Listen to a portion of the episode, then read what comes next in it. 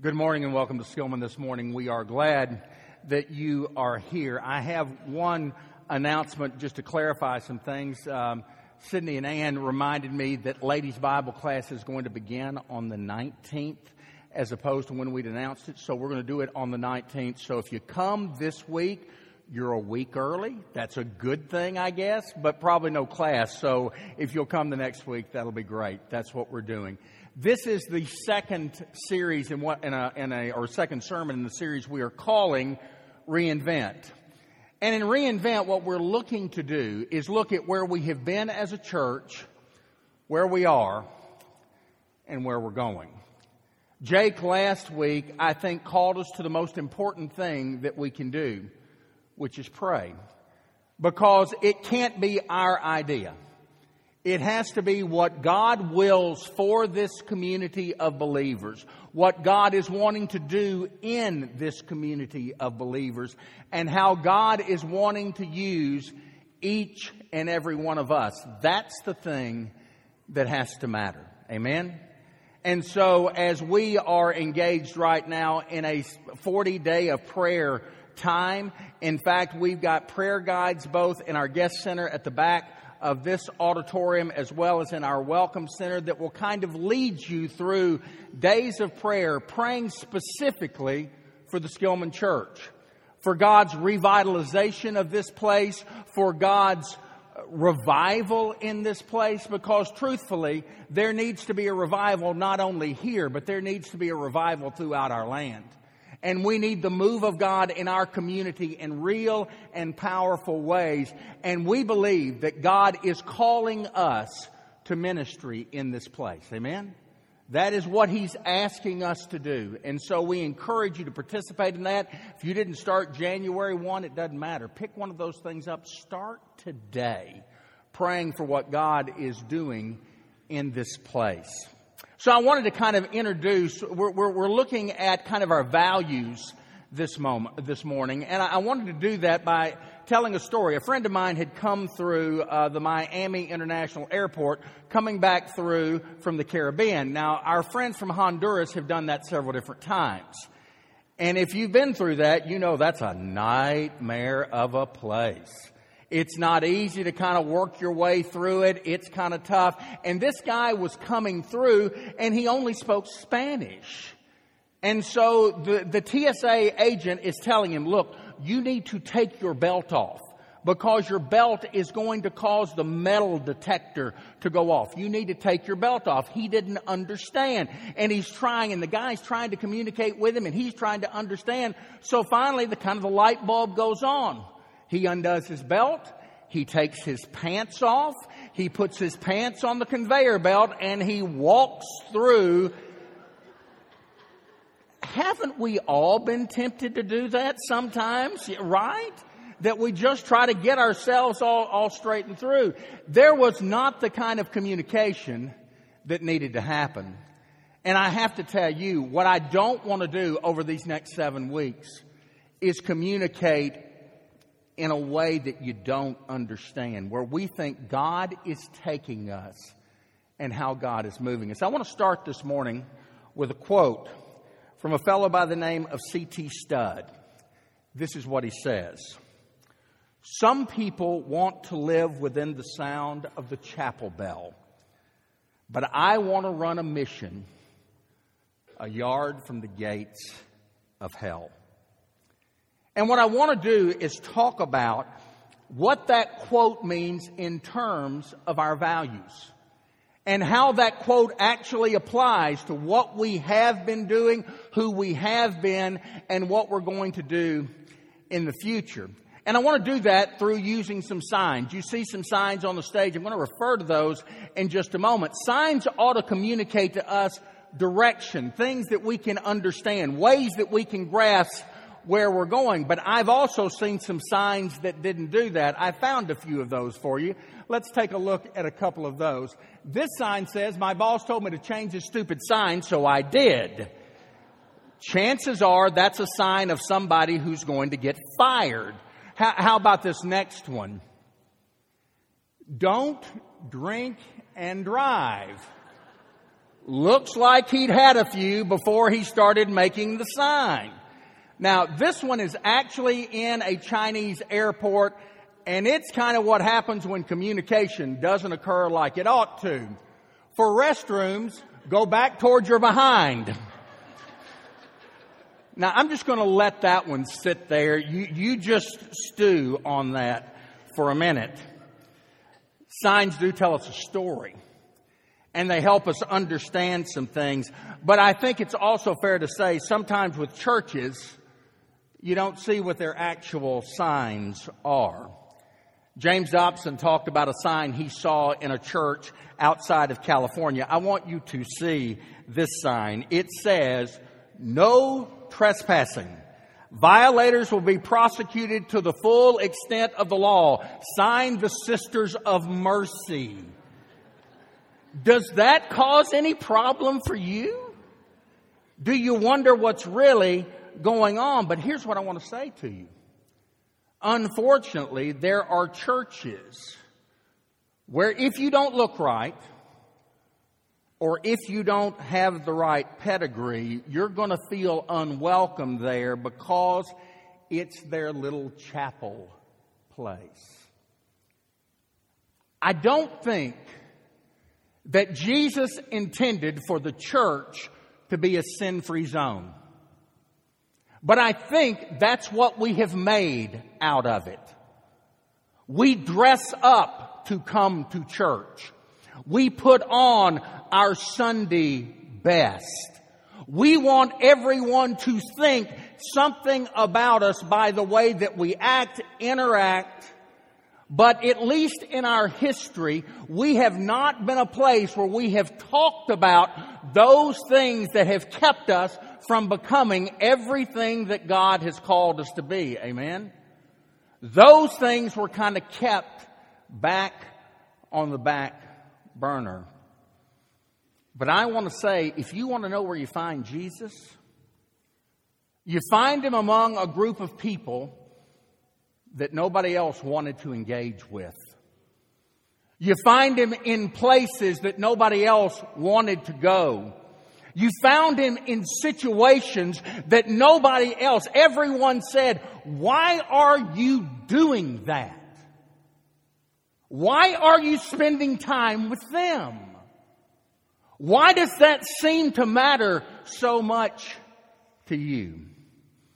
So what kind of signs would be signs that Jesus would have as he calls people to ministry? Because remember what he said, "Follow me." Here's the first one. A simple little sign that just says, "Come as you are." Now, you could look at that sign and you could say, "Well, are you talking about the way that we dress?" And you could make a point with that. Now look, I'm a 55-year-old guy that likes to wear suits on Sunday morning. And we have phones going off at the same time. I love to dress like this. This is comforting to me. I guess it comes out of my background. I guess it comes out of how I was raised. All of those things. So you would look at me and say, "Well, is that the expectation?" And I would say to you, "No, it's not." Because we don't care how you're dressed. We care you are clothed. Amen? We do care about that. We think it's an important thing for everybody to wear clothes. But it's not about what you wear, but "come as you are" has a much deeper meaning. We don't expect you to cover up and to clean up the places in your life where you desperately need Jesus. I want to look at a passage out of Matthew's gospel. And Matthew is talking about and talking to the religious leaders of his day. Listen to these words. "Woe to you, teachers of the law and Pharisees, you hypocrites. You are like whitewashed tombs, which look beautiful on the outside, but on the inside are full of bones of the dead and everything unclean. In the same way, on the outside, you appear to people as righteous, but on the inside, you are full of hypocrisy and weakness. I want you to understand. And I want you to see, we're not asking anybody to come and put on airs about who you are. Come as you are with your doubts. Come as you are with your hurts, your hang-ups, your habits, the things in your life that are not working. Come with theology that doesn't match with mine. And I want to say this clearly to all of us. Unity and unanimity aren't the same thing. We are called to live in unity. We are not called to agree about every single thing that goes on. We won't. That's an impossible expectation. We won't agree about everything, but we are called to dwell together in unity with one another. Come with your family problems. Come with your sins. Come with your failures. Remember these words of Jesus out of Mark 2. It's not the healthy who need a doctor, but the sick. I have not come to call the righteous, but I have come to call sinners. And if you think about it, religious folks in Jesus' day were quite uncomfortable because he was around those people. You and I have been called to go and make disciples. It was the last thing that Jesus said to us. It's what we were to be about. It's who we were to be, right? That is our purpose. We're to go into the world and we are to make disciples, which means, as he said, come follow me. I'm going to make you fishers of men. I've been fishing a few times. I have never caught a clean fish. Have you? Have you ever caught a fish that was filleted? That was ready to eat, just coming out of the water? Or did you have to open that thing up and get rid of all those little bitty bones? Hey, turn to your neighbor and say, I'm a little bony. Go ahead. It's all right. You'll be okay by saying it. Just tell him, I'm a little bony.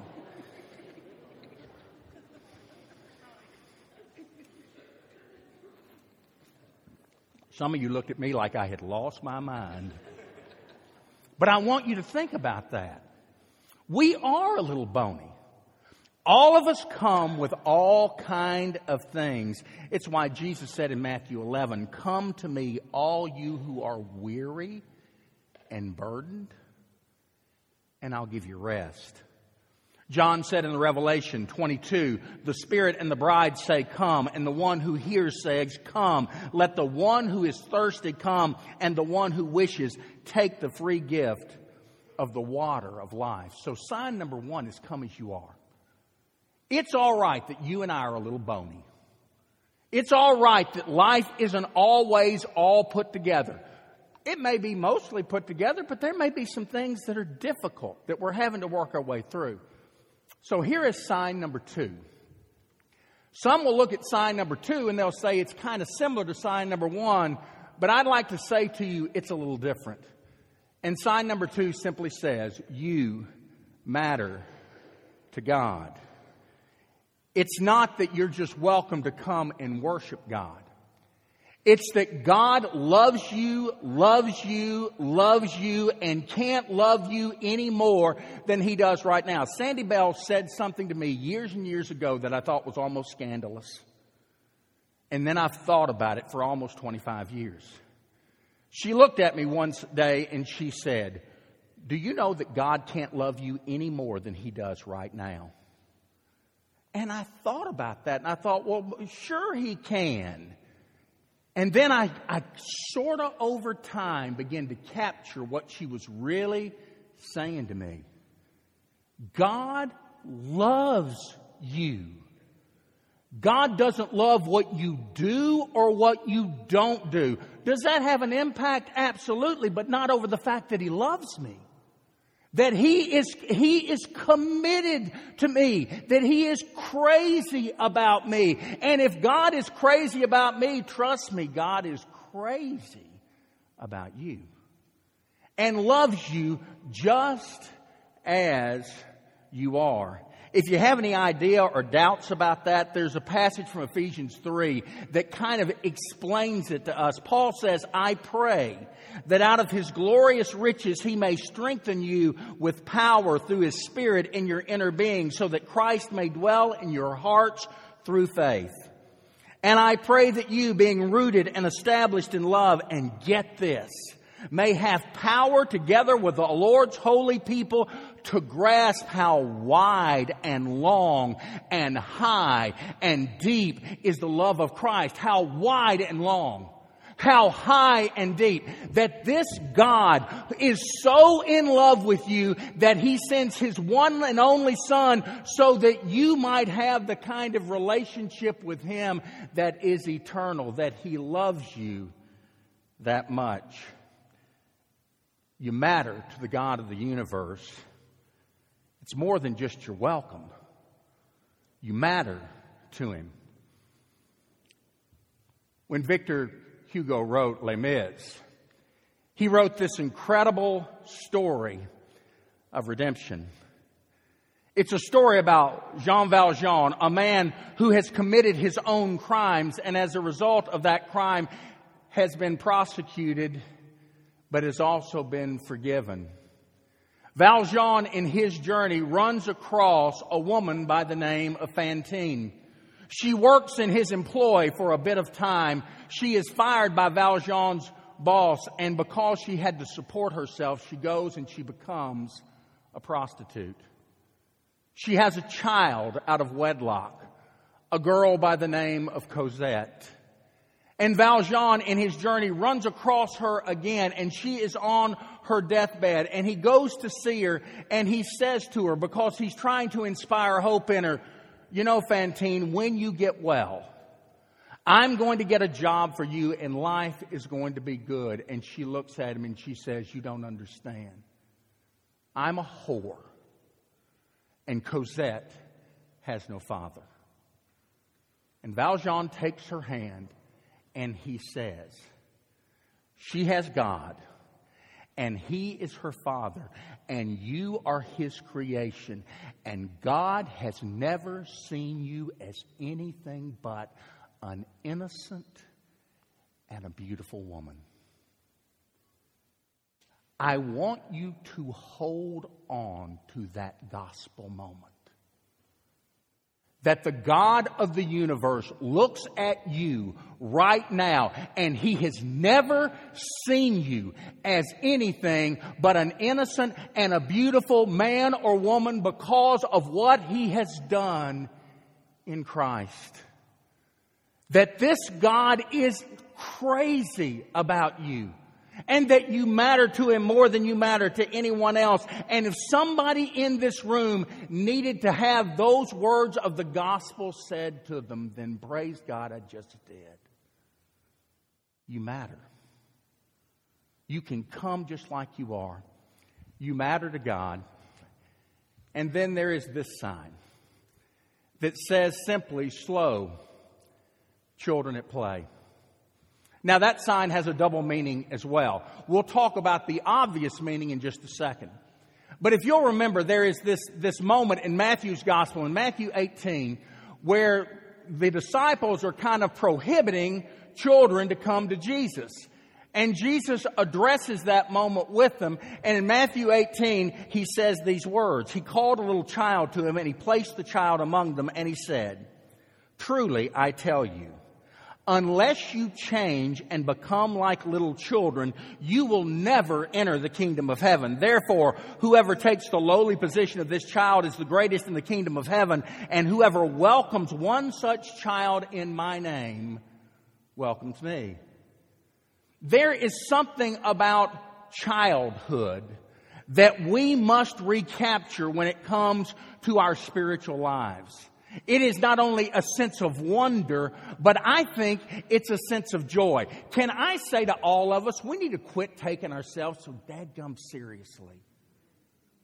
We just think it's all about, we'll get ourselves so worked up about so many different things that we forget what it means to live in the joy of the Lord. God did not redeem us so that we would be miserable. He said, in this world we'll have trouble, but I've overcome the world, and if you trust in me, watch what I will be able to do in your life.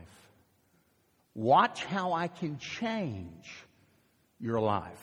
And I got to thinking, how do I illustrate this moment? So I found this thing. I want you to see it. If you can look at this without smiling, then we need to look and be sure your heart is still beating. We've got doctors in the house. I'm sure we can find a stethoscope if we need one. But take a look at this and see if it doesn't make you smile for just a moment.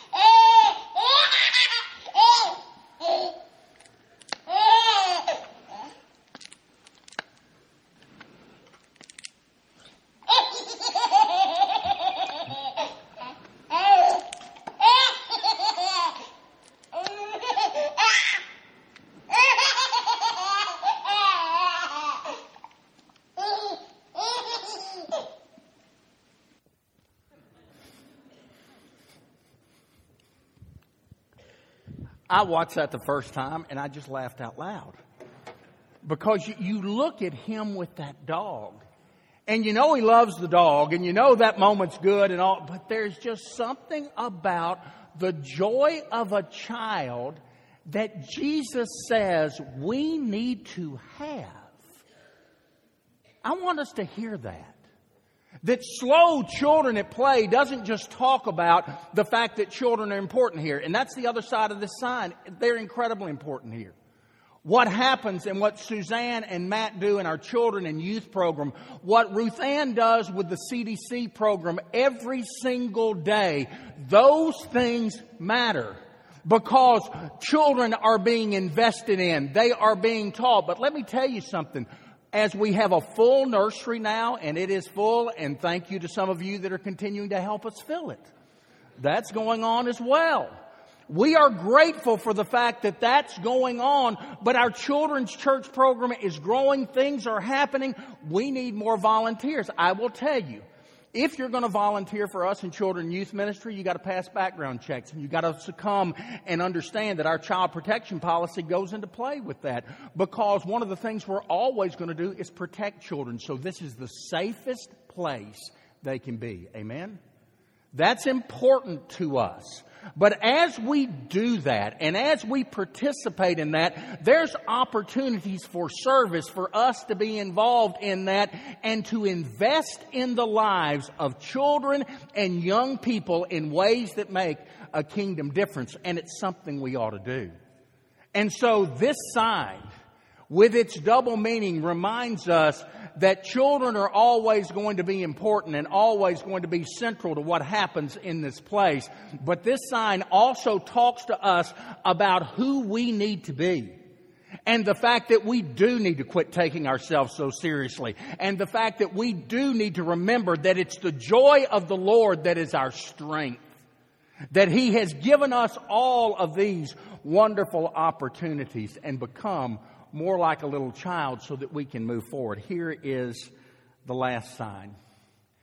And maybe this is the sign that undergirds everything else that we've talked about this morning.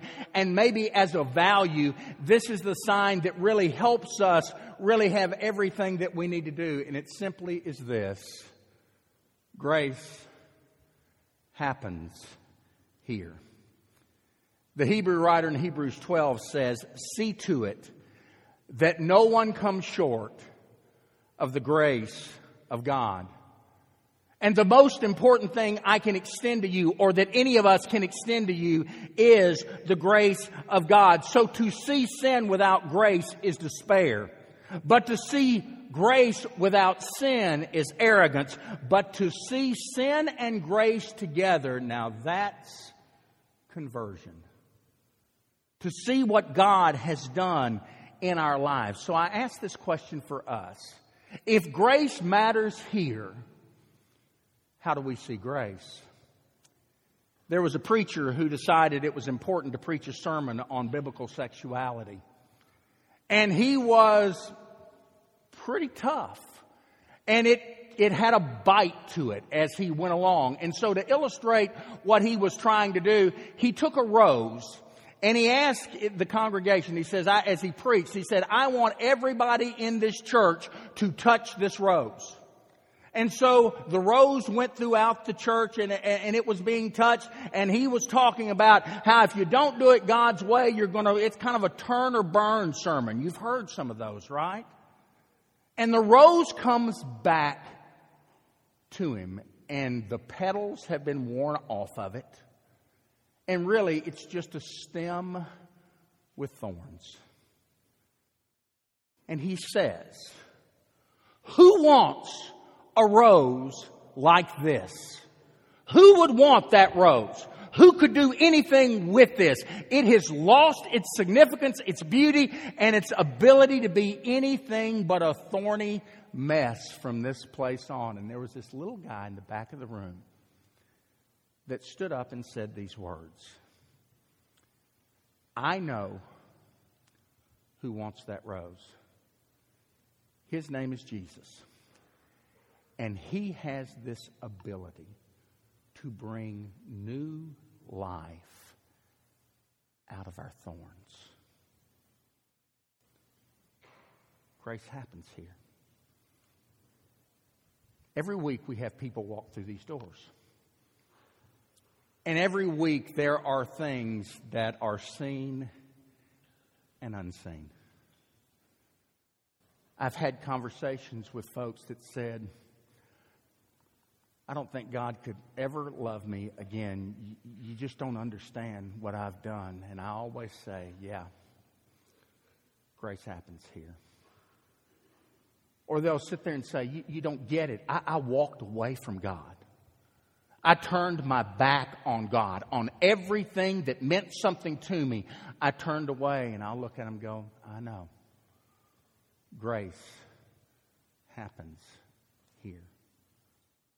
Well, I've had an affair.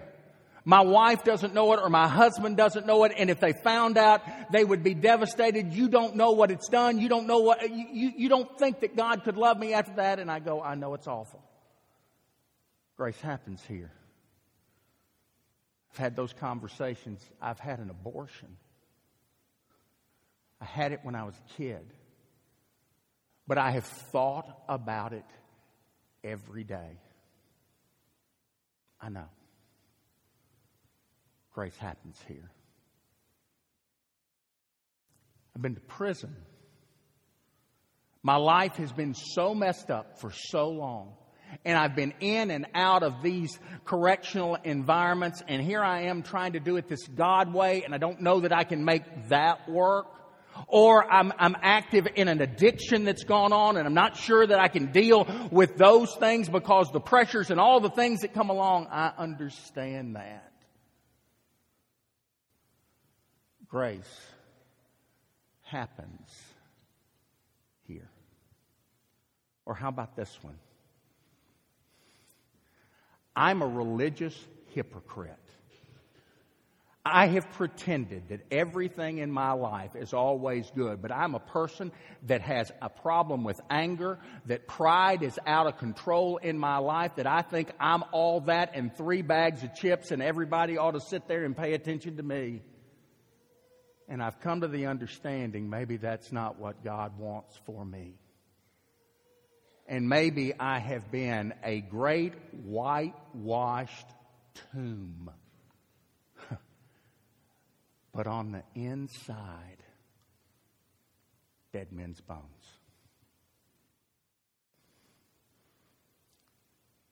as a recovering Pharisee, as someone who believed the party line. We're right, they're wrong, we got it, they don't, we do it this way, not that way. Grace happens here. No matter where we've been. The psalmist said it this way. As far as the east is from the west. That's what God does with our sins. He throws them into the ocean. So, I want you to look at these four signs. And I said as I started this is, I want us to look at where we've been, where we are, and where we're going. I think this tells the story. It tells the story of our past. It certainly tells the story of our present. And I pray that it tells the story of our future. And the reason I believe these signs are so valuable is I've experienced every bit of this. The 22nd of October, 2005, I walked into this worship center for the first time in a long time. It had been 15 years. After 9.5 years of incarceration, being released, not knowing how people were going to feel about me. And I thought to myself, how in the world am I going to, how do I even talk to people? And I had no choice but to do this. I just came as I was. There wasn't anything else I could do. And then there were people over and over the course of these last 10 years who have reminded me in big and significant ways, you matter to God. And as those years have passed, I have been able to recapture what God has always intended. That the joy of the Lord is our strength. That it doesn't, circumstances are not always easy. Things in life are not always good. It doesn't always happen the way that I want to happen. But you know what? God has done an amazing thing. And then that last one. Grace happens. Here.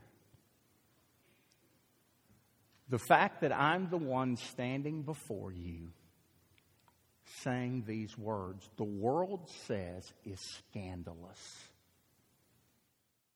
How does anybody who's done what he does, how does anybody who has created the things that he has created, the mess he created with his life, how does that happen that he can stand before a group of people and say, thus saith the Lord?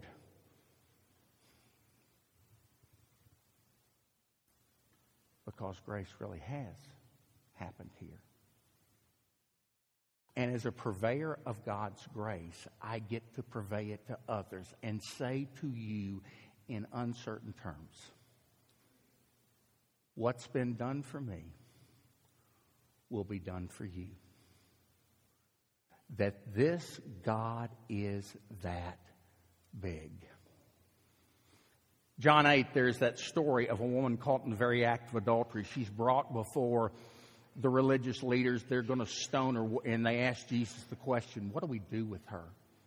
How do we deal with this woman? And he sits and he writes in the sand, and then he says, let you who were without sin, the one who's got it perfectly, pick up your rocks and kill her.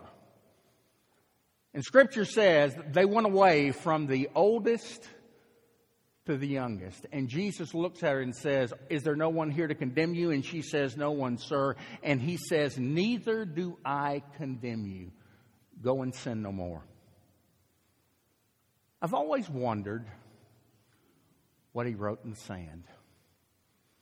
I always thought it would have been kind of cool if he'd been listing the sins of the people that were accusing her so they could get a bit of a taste of their own medicine.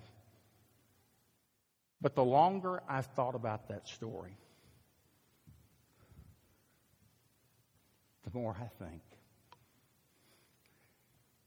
That's what he wrote. Grace happens here. So this morning, if life isn't perfect for you, welcome to the human race. And welcome to the church, because it's not perfect for us either. If you need to confess your Savior, repent of your sins, and be baptized into Him, we encourage you to do that.